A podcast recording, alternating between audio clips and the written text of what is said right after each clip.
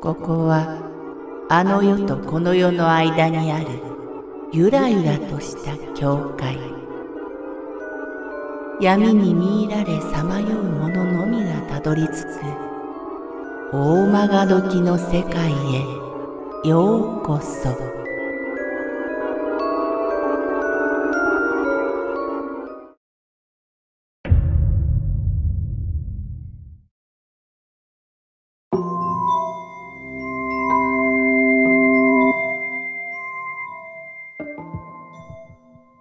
缶詰の匂い。先日実家で飼っていた愛病が亡くなりました。去年18名前はミーです。早朝にミーは亡くなったのですが私はどうしても会社を休めずに悲しく重い気持ちのまま出社しました。どうして一人で行ってしまったの？会社にいても頭の中はミーのことでいっぱいでした。机に向かって仕事をしていると、ふっとミーの大好物だった缶詰の匂いがしてきました。気のせいだよね、と思っていたのですが、仕事に没頭し始めると、やっぱりどこからか缶詰の匂いがするんです。ミーの大好きだった缶詰の匂い。それだけで私は泣きそうになりましたが、不思議なことにしばらくすると、もう何も匂わなくなりました。やっと仕事が終わり、実家に安置してあるみーちゃんの亡骸に会いに行きました。みーはまるで眠っているかのように安らかに横たわっていました。でも、二度と甘えた声で泣くことはないのだと思うと、また涙が溢れ出すのです。妹に今日会社であった不思議な話をしました。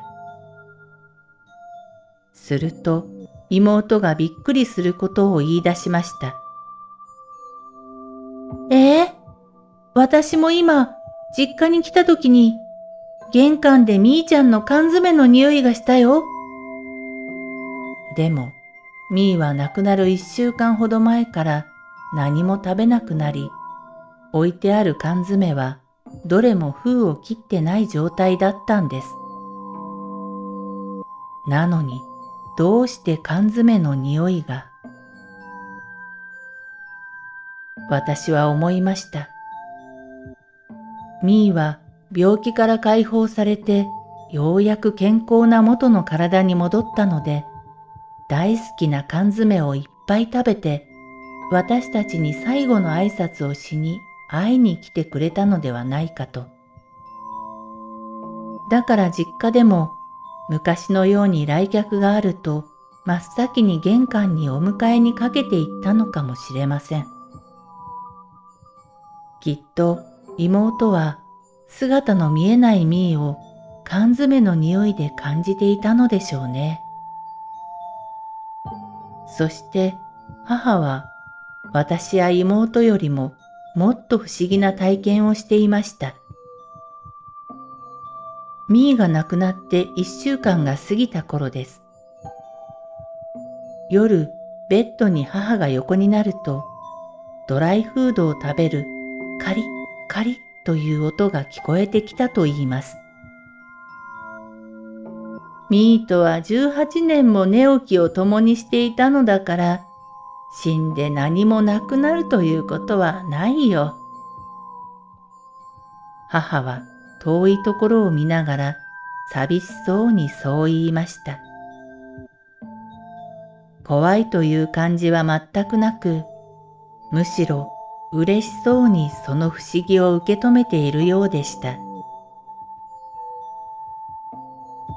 ミーのお骨は隣の市にある動物専門のお墓があるお寺に預けています。数ヶ月に一度ぐらい会いに行っていますが、忙しくてしばらく行かないと母が寝ている時にカリッカリッと催促するようにあの音がするそうです。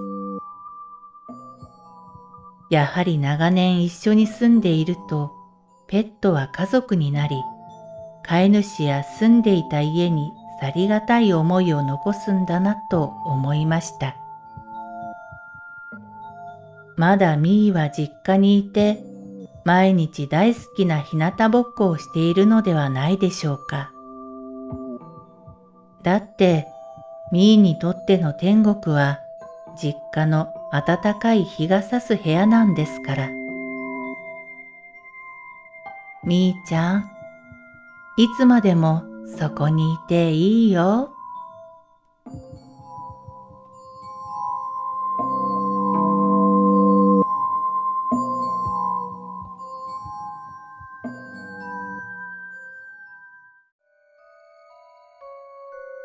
この番組は怪談大曲どき物語に寄せられた投稿をご紹介しております。大曲どき物語無料メールマガジンは月3回発行。階段系では日本一の2万人を超す読者が毎回震えています。ぜひご登録ください。